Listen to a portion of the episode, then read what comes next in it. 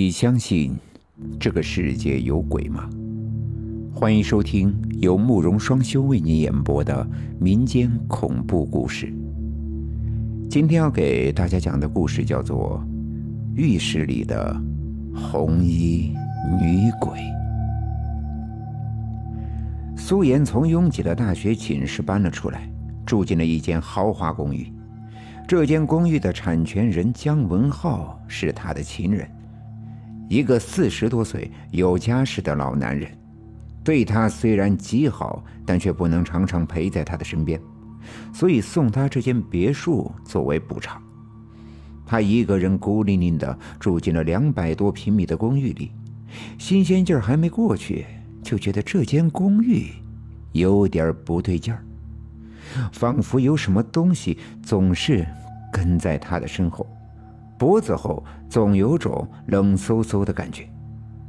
刚住进来的第一夜，苏妍就做了一个梦，梦里有一个红衣女人向她扑来。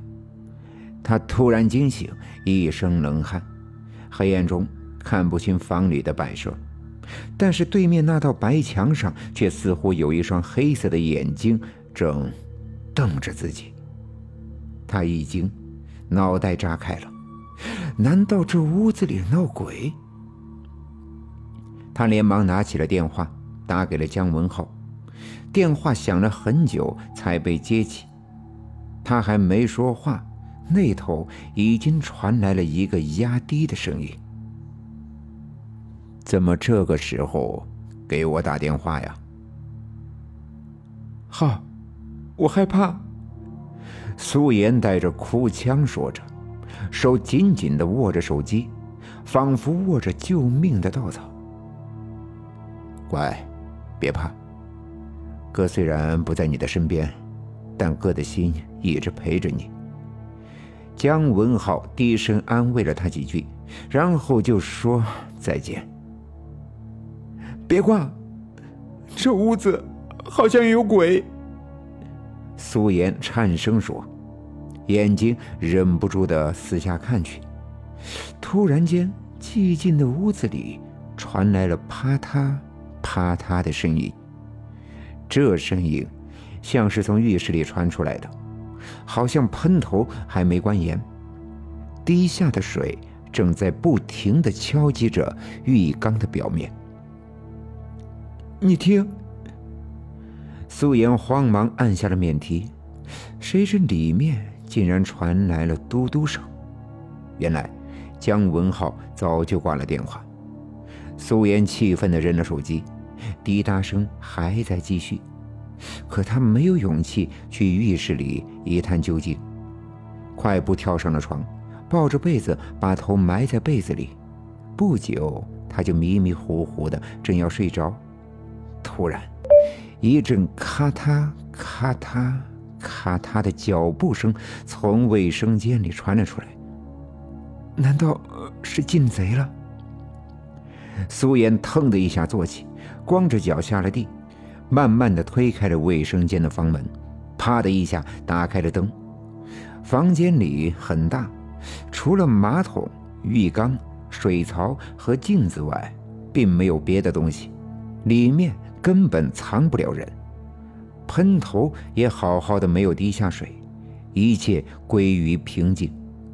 苏妍心想，大概是自己一个人太害怕了，产生了幻觉。第二天黄昏，姜文浩打来电话，说他晚上有应酬，就不过来了。这一晚，苏妍睡得比较早，睡到后半夜时，迷迷糊糊又听见咔嗒，咔嗒。咔嗒的声音，他浑身一个机灵，顿时惊醒，连忙爬起身来，直奔卫生间，一寸一寸的查找，窗帘后、马桶后、浴帘后，所有能够藏住人的地方都检查了一遍，什么也没有发现。苏妍觉得奇怪和不可思议，正要回房睡觉时，突然闻到了一股臭味。就好像是动物尸体腐烂发出的臭气，让他恶心的想吐，他连忙跑出卫生间，用力的关严浴室的门。可是，刚躺在床上，只听“吱呀”一声，卫生间的门被推开了。室内传来了脚步声，一个红衣女子慢慢的走到了他的床前，双手掐住了他的脖子，他奋力的挣扎着，猛地惊醒。房间里那股腐烂的臭味更浓了，弥漫了整个房间，熏得素颜屏住呼吸，以最快的速度拿起电话打给了姜文浩。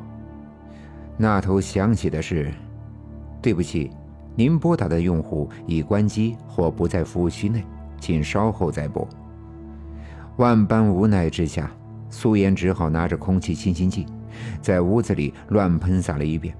臭味不但没有小，而且更浓了。苏妍只好打给了物业，小区的张经理亲自来了，带了一个手下，一进屋就差点吐了。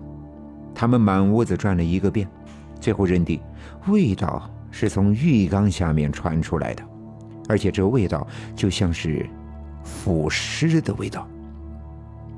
张经理也没了主意，看了一眼苏妍，苏妍道。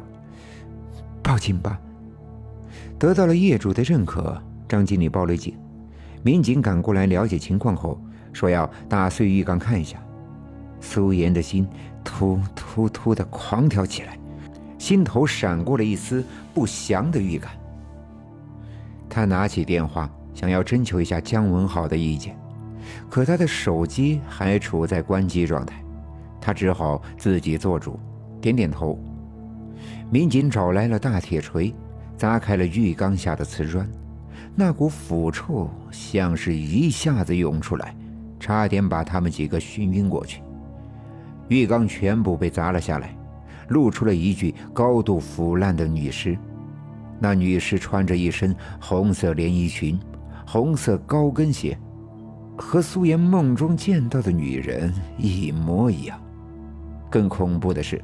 她的脸已经腐烂变形，肉里全身蛆虫。苏妍越看越怕，浑身不停地颤抖，脑袋里闪过了一个可怕的念头：能把尸体镶在浴缸下，除了业主，谁还能办到？难道姜文浩杀了这个女人？就在这时，手机响了，电话的那头响起了姜文浩的声音。苏妍激动的语无伦次，好半天才说明白：浴缸下藏着一具女尸。女尸？什么女尸啊？姜文浩惊愕的问。苏妍急了：“姜文浩，你是不是杀人了？”他的话还没说完，手机就被警察夺了去。警察简单的和他聊了几句，然后就挂了电话。案件很快就破了。被害人果然是姜文浩的情人蓝梦儿，当时也是住在这套别墅里。姜文浩的妻子不知从哪里听到他金屋藏娇，找上门来和他大喊大叫，两个人很快扭打在了一起。姜文浩的妻子仗着自己又胖又棒，下死手掐死了蓝梦儿。姜文浩的妻子杀人后不敢拿出去抛尸，正巧看到浴室还没修好。浴缸也还没上，他就想了个主意，把女人的尸体藏在了浴缸底下，然后再封上了瓷砖，神不知鬼不觉。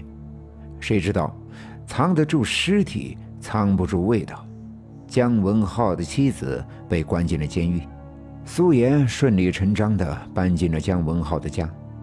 那天晚上，他躺在了姜文浩的怀里，迷迷糊糊的没多久，突然。耳边又响起了咔嗒、咔嗒、咔嗒的脚步声。苏妍反射性的坐起来，看见了那个红衣女鬼，正一步步向他们的床边走来，然后掐住了姜文浩的脖子，痛得他直蹬蹬脚，求助的看着苏妍。苏妍突然笑了，笑着说：“我不姓苏，我姓蓝。”蓝梦儿是我的亲姐，你虽然没有亲手杀了她，可是你看见你妻子杀了我姐，而你没有揭穿，还偷偷的帮她镶好了浴缸。说完，他和红衣女子相对一笑，姜文浩的身体慢慢的不动了。